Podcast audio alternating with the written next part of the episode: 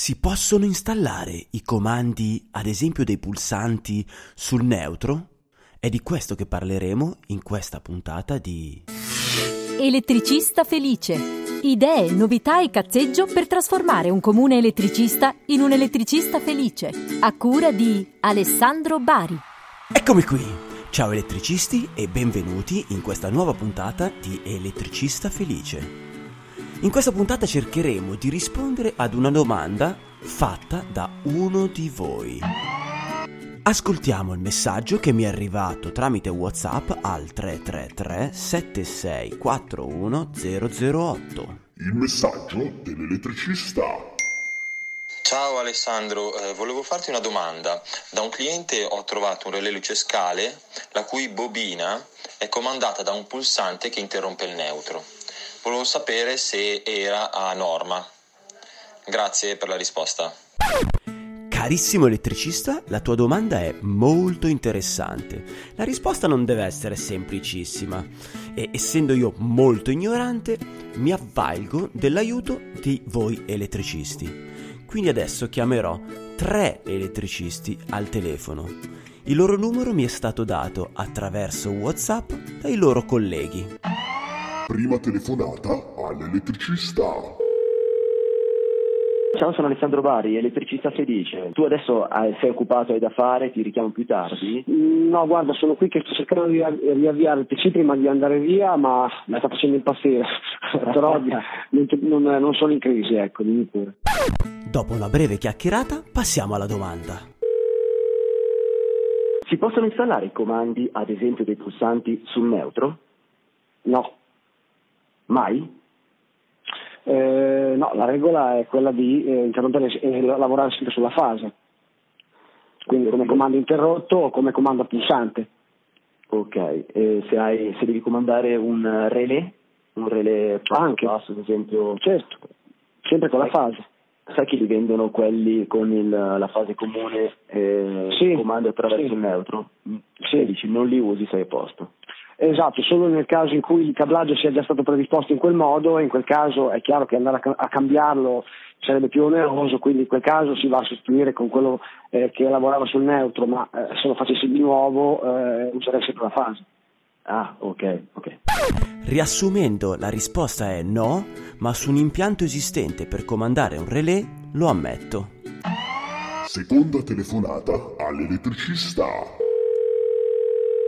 Si possono installare i comandi, ad esempio dei pulsanti sul neutro? Eh, sì, In- basta che, basta che non usiamo il ritorno, lo coloriamo, che non lo facciamo blu. Ok, nel caso, ad esempio per comandare? Mm, Nel caso per comandare un relè passo passo, Riassumendo, la risposta è sì, purché il ritorno da quel comando non sia blu, in quanto non più neutro. Terza telefonata all'elettricista.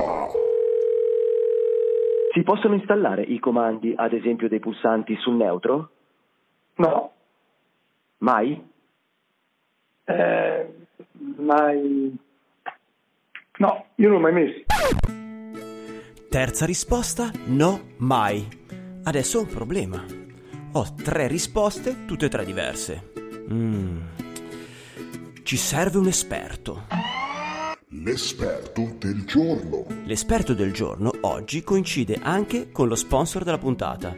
Si tratta di Alessio Piamonti, che è il creatore della pagina Facebook Il Professionista Elettrico. All'interno di questa pagina Alessio fornisce risposte chiare e precise su tutti quei quesiti normativi che ci capitano ogni giorno.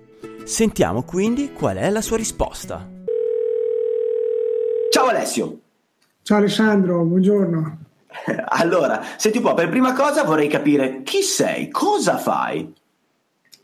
Ah, chi sono? Io sono un ragazzo che ha ormai 38 anni, appassionato dell'elettricità.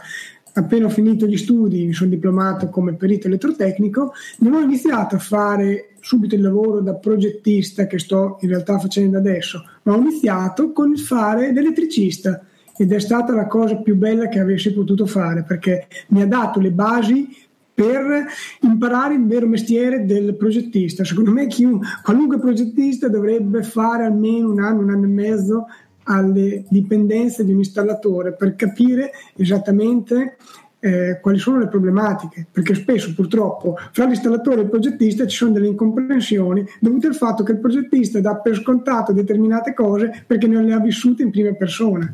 Mi trovi, avendole... mi trovi super d'accordo. no, io avendole vissute mi sono reso conto di, di tante cose importanti, diciamo così. Quindi ho iniziato a fare il progettista e attualmente ho cominciato anche ad occuparmi di formazione tecnica per gli installatori. Ottimo, ottimo.